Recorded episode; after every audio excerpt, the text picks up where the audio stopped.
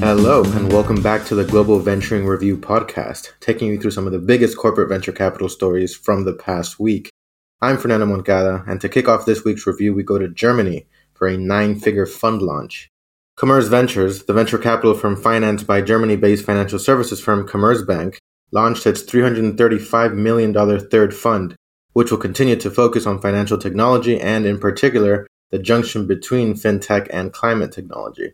It's also committing to arrange and fund what it describes as high quality carbon offsets for its portfolio companies. The firm also intends to increase the size of its team by 50% as it looks to expand geographically, having made its first Africa centered investment through online payment platform developer MFS Africa's $100 million Series C round in November last year. Elsewhere, Internet and Telecommunications Group SoftBank's Vision Fund 2 led a $425 million Series E round for Weee, a US based delivery service focusing on ethnic and geography specific groceries, which sources and provides a range of more than 10,000 hard to find ethnic grocery products in North America through an online platform. Greyhound Capital filled out the round alongside unnamed existing investors, pushing the company's overall funding to over $820 million. The company has Chinese, Japanese, Korean, Latino, Vietnamese, Filipino, and Indian offerings available for order through its service, which it says is expanding by more than 500 new items each week while also partnering with more than a thousand restaurants. Proceeds will be used to expand the company's platform across new and existing ethnic grocery categories. A spike in demand for online takeaway and food delivery services, which have been beneficial for large incumbent players like Uber Eats, Deliveroo, and Postmates, as well as rapid delivery newcomers like Getir and Gorillas, have also opened up new market possibilities for specialist, community focused offerings like Weee. UK headquartered business payments and expense management platform developer Payhawk, which provides payments, cards, invoice, and expense management services to small and medium sized businesses and enterprise customers through a one stop shop platform model, extended its Series B round to $215 million, adding 100 million from investors including customer management software provider HubSpot's corporate venturing unit HubSpot Ventures. Venture capital firm Lightspeed Venture Partners led the extension, which also featured Endeavor Catalyst, Sprint Capital, and Jigsaw VC. The round ostensibly makes Payhawk, which also has offices in Sofia and whose founders are Bulgarian, the first Bulgaria founded company to reach unicorn status, with a valuation of $1 billion. The company will use the funds to aggressively expand into medium-sized enterprise market and grow geographically. It also plans to open offices in Amsterdam, Paris, and New York over the course of this year, while tripling its employee base to 300. Meanwhile, Fabric, a US based e commerce software provider, has received $140 million in Series C funding that was led by SoftBank at a valuation of about $1.5 billion, lifting the company to unicorn status. Fabric provides headless commerce services which decouple the front end from the back end of e commerce applications to offer more multi channel experiences through a suite of application programming interfaces or APIs. Stripes, Forerunner Ventures, Redpoint Ventures, Norwest Venture Partners, and Glen Capital also took part in the round, the proceeds of which will be used to boost its geographical expansion and its product development for automation and intelligence technology. Mexico based last mile delivery platform 99 Minutos, which operates the last mile delivery app that caters to users in Latin American markets, including Mexico, Chile, Colombia, and Peru, with a promise to fulfill the order within the eponymous 99 minutes, has secured $82 million in Series C funding from investors including Prosus Ventures, the corporate venturing arm of internet group Prosus. Growth equity firm Oak HCFT led the round, which included venture capital firm Kaszek Ventures. The deal lifted the company's total funding to almost $129 million. The company had not intended to raise additional funding immediately after its $40 million Series B round in May last year, in which Kaszek Ventures also invested, but the latest round came as it was experiencing exponential growth and VC groups were keen to keep on investing. US based online home insurance provider Kin Insurance, which provides home insurance through a direct to consumer model that uses big data to take different risk profiles into account, received $82 million of its own in Series D funding from investors including Avanta Ventures, the corporate venturing unit of insurance provider CSAA Insurance Group. The cash is the first tranche of Kin's Series D round and was led by QED investors with backing from Commerce Ventures, Flourish Ventures, Hudson Structured Capital Management, Alpha Edison, Allegis NL Capital, August Capital, Geodesic Capital, and Proof VC. The company has also said that it's already received $18 million in commitments for the round's second close.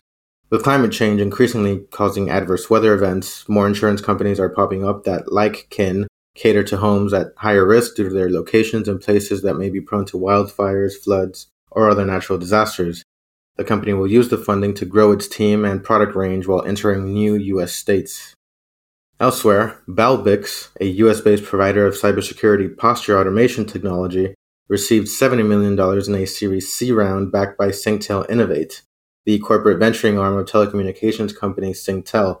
Redline Capital led the round, which also featured Third Point Ventures, Nautilus Venture Partners, Modern Venture Partners, Mayfield, Franklin Park, JC2 Ventures, Mubadala Capital, and Alter Venture Partners. Balbix uses AI technology to automate cybersecurity functions like cloud asset inventory and vulnerability management, and will use the funding to strengthen its engineering and go to market capabilities. Funding for corporate backed cybersecurity technology providers explicitly using AI has been steadily rising over the past decade. There were a total of two deals in 2011 with a combined value of $1.6 million, whereas since the beginning of this year alone, there have been six deals totaling $212 million, according to PitchBook data. The past two years have seen an especially significant increase in deal size, with $1.47 billion being invested across 45 rounds in 2020, followed by $2.88 billion across 47 rounds last year. Internet group Naver co-led India-based audio streaming platform developer Pocket FM's $65 million Series C round as the popularity of podcasts and other non-music audio content grows. The round was co-led with venture capital firms Goodwater Capital and Tanglin Venture Partners, increasing the company's overall funding to $93 million. Pocket FM operates an online hosting platform for podcasts and audiobooks that boasts more than 100,000 hours of content. Proceeds from the funding will be used to expand into new languages, invest in artificial intelligence technology, and grow its community.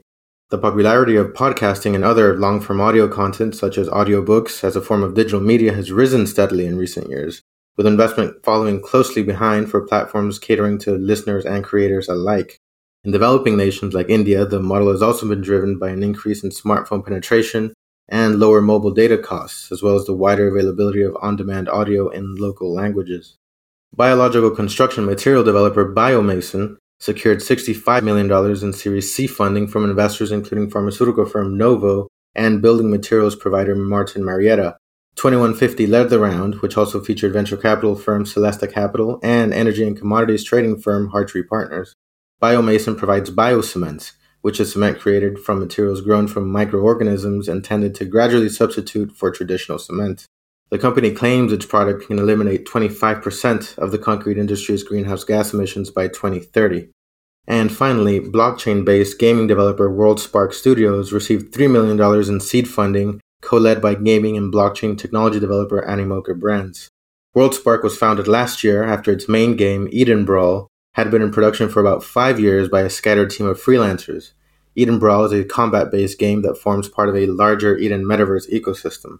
Shima Capital also co-led the round, which saw participation from quantitative trading firm Alameda Research's corporate venturing unit Alameda Ventures, trading firm Jump Trading subsidiary Jump Capital, cryptocurrency mining service ViaBTC, blockchain technology company OnChain Group, and YGGC, a subsidiary of gaming guild Yield Guild Games. The company said that over 60 investors showed interest in the round, which was filled out by AAG Ventures, Sfermion, Moon Holdings, Infinity Crypto Ventures, Forward Analytics, Pillar VC, SL2 Capital, Lucid Blue Ventures, LD Capital, and Double Peak Group. WorldSpark said that Eden is not a pay to win game like other blockchain based counterparts that may require players to buy NFT characters to take part. Instead, Eden Brawl only has purchases for cosmetic NFTs, which can then be freely traded and resold. And that about does it from me in this week's episode of Global Venturing Review, which you can listen to on Apple Podcasts, Stitcher, Spotify, SoundCloud, or wherever else you listen to your podcast. If this is your first time tuning in, don't forget to subscribe and always, if you can, leave a review because those are always helpful. You can catch our complete industry coverage at globalventuring.com. I have been Fernando Moncada. Our sound engineer is Mark Chatterley from Inner Production, whose great work you can look at at innerproduction.com. And our intro music is by Kevin MacLeod in a Creative Commons license. We'll be back next Monday as we are every week. Until then, have a great week.